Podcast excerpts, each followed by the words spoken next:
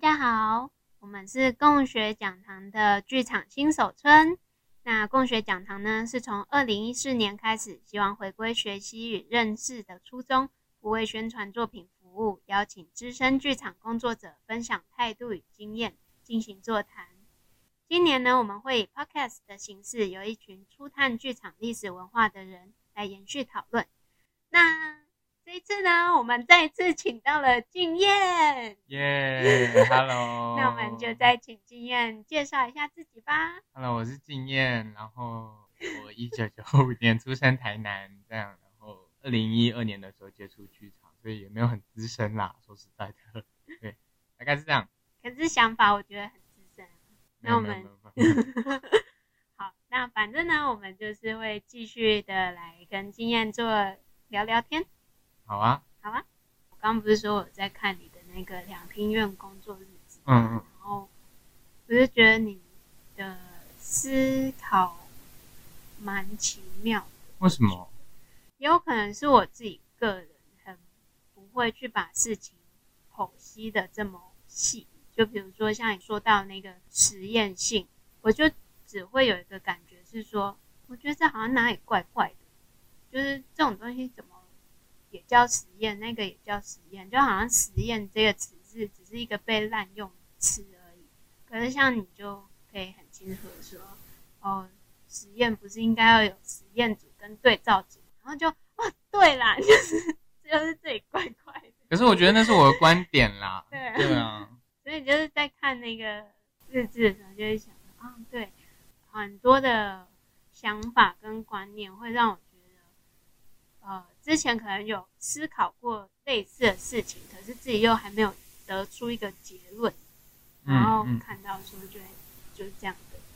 嗯，我觉得我也这些问题，我也都还在持续的思考。我刚刚有想到一件事情是，是因为我们，我觉得尤其在台湾，很容易把我现在在做的这件事情的形式。是非体制内，什么意思吗？什么意思？哦，这个是因为就是也是在日志里面看到，就是你去接受面试那个 gap gap year 的计划，嗯，然后里面的人跟你说，哎，你这之前都做比较非体制内的事情，那你要进来这个大庙里面，你准备好了吗？嗯、的 这件事情是要讲这个吗？呃，其实对我来说是一样的，就是就像我一开始所讲的，我其实不太会先往我今天要让这个东西，我一直在想，在想怎么样才不会比较不会得罪人，讲话很小心，就是我不会先决定一个，嗯、呃，比如说有的剧团会以我这个剧团的目标是什么。所以我一定要用什么方式去操作我的演出等等，这个比较不是我会去做的事情，对，因为我觉得，呃，你在先决定这件事情的情况底下，你背后你背后的那个意志，某种程度上就大于这个作品本身要说的东西了。这样听起来好像没有不好嘛，就是你自己的东西很清楚，这样有什么不好吗？呃，我也觉得没有不好。只是很多时候我看到的作品会有一种，他们对他们有这个意志在处理这件事情，可是那个问题其实没有被解决。它其实是因为你前面先决定了这个意志，然后连接到了那些跟你意志相同的人。我们讲穿了就是同温层，然后找到这些人，然后去说大家认同的事情。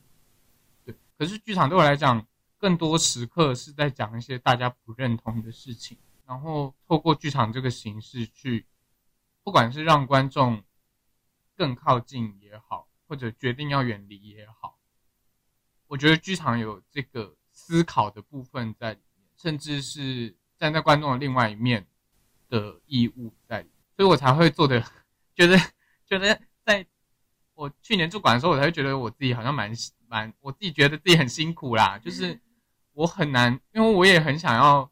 我也想要做剧场就可以赚钱等等诸如此类。可是你今天去讲一个呃，好，比如随便举例，比如去讲一个贫穷的故事好了。可是这个贫穷讲这个贫穷故事是建立在一个符合大家对于作品的期待里面。我还是期待这个作品，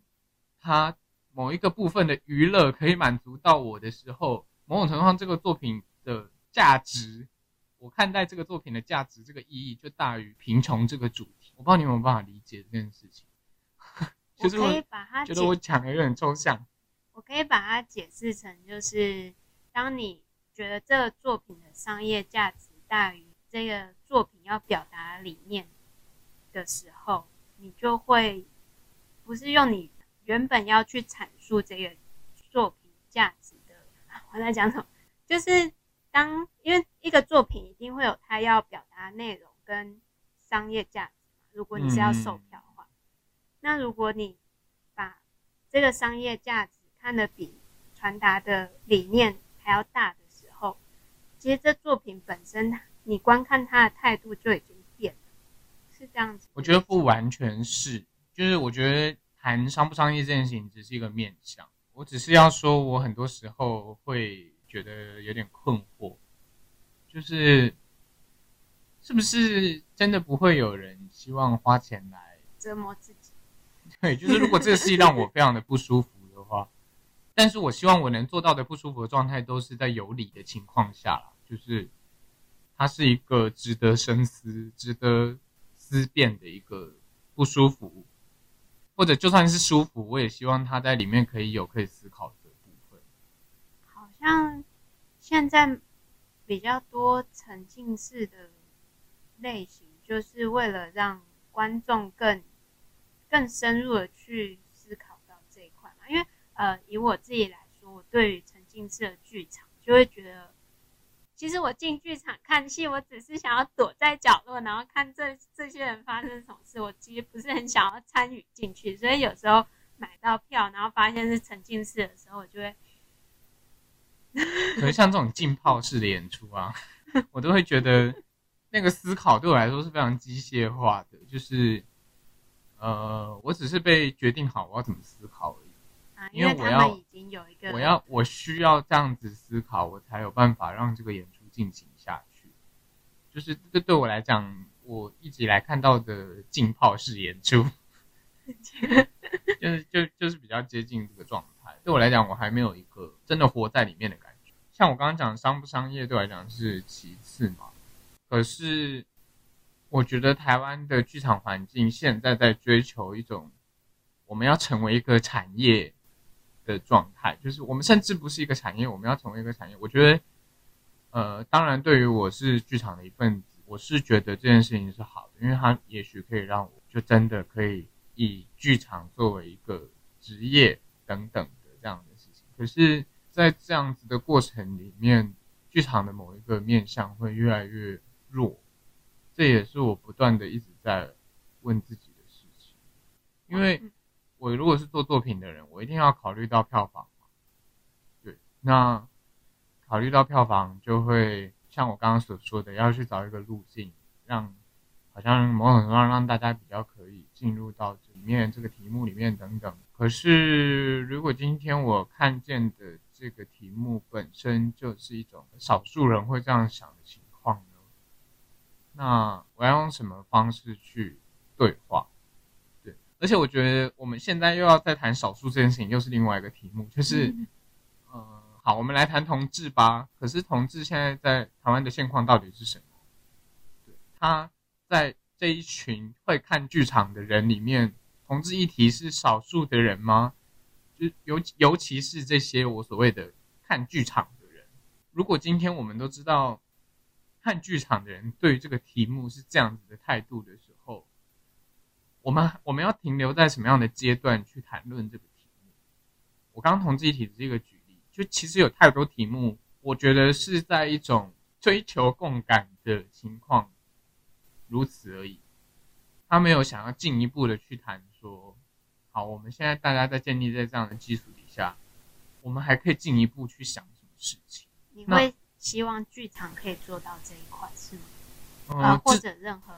艺术形式，对啊，至少至少，我觉得我非常清楚、明确的知道，我现在要对话的这些人是已经在剧场里面接触剧场这个题目的人，因为对我来讲，我在作品里面我很难，就我想要说的题目就是剧场本身，对，所以我所说的对象就是这些在看剧场作品的这些人。我觉得这个是我没有办法回避的题目，就像有人的题目天生像刚讲的同志议题，或者是土地等等，这个是我最关心的题目，就是在剧场里面的这些人，这是我最关心的题目，所以我的实验会不断的跟剧场里面的分工组合有关，也我觉得也是因为这样，那某种程度上，我就已经在切割那个没有接触过剧场的这些人。因为我已经很明确的决定我我要说什么样的话给怎么样的人听，然后这个时候就会觉得很干，就会觉得这些人也没有很多啊，就是这些人也没有很多，然后每次票都卖不完这样。对，那我到底为什么要继续做这个方向的事情？我每次都会有这样的疑问，但是每次都在可能演出或者彩排的时候，作品会自己提醒我，为什么当初我是这样决定。然后每次都还是会从这样子的过程里面有一些小感动，对，然后就会觉得，好吧，现阶段好像可以继续往这个方向去尝试，大概是。那我回一个刚刚想到，就是关于你剧场作为一个职业这件事情，因为因为我之前有想过一件事情，它比较是为什么要为什么要。强迫自己要有一个职业，嗯，就是我现在在做这些事情。那如果我不把它当职业，我会怎么样？就是好像只有人类会把自己套用说啊，我一定要有一个职位职称。蚂蚁也会吧？嗯，他们我觉得他们就是一个任命。然后我生下来就是工蚁，我就去搬东西。他们不会说不行，我一定要做到工蚁最厉害的，或者是最有效率的工蚁。好像不会这样，哦、就是他们就是一个天性的使然，他们这一生就是要做这件事。可是人类的话，好像就比较没有办法说，比如说你就是想说啊，那我就是这一生就是做剧场。可是我就一定我没有这样想哦。我啊。假设呢，好，然后那我拿我自己好了。假设呢，我就是感应之后，我就觉得我这一生应该就是要做剧场。可是做剧场的这行为是，如果是我的天性，就像可能你刚天性是搬东西，然后我是做剧场这样好，好像一定要让这个我做这件事情有一个合理的。标签或者是合理的名牌，嗯，才会比较安心的感觉的这个社会，我会觉得这个是必要的吗？就是以现在社会来说，因为像现在又有很多什么斜杠青年啊，大家都不务正业之类的。因为像我爸爸那一代，他就是呃，他上了什么戏，他就去做那个戏的。工作这样，嗯，可是像我们这一代，可能就越来越多，像我经济系出来，然后跑去做面包这样，嗯，然后又跑来剧场这里玩，嗯，就好像哦，反正就是我的疑惑，就是剧场必须作为一个职业的存在的这个疑惑。这有很多面向，一来是可能在台湾的剧场运动刚开始的时候，或者是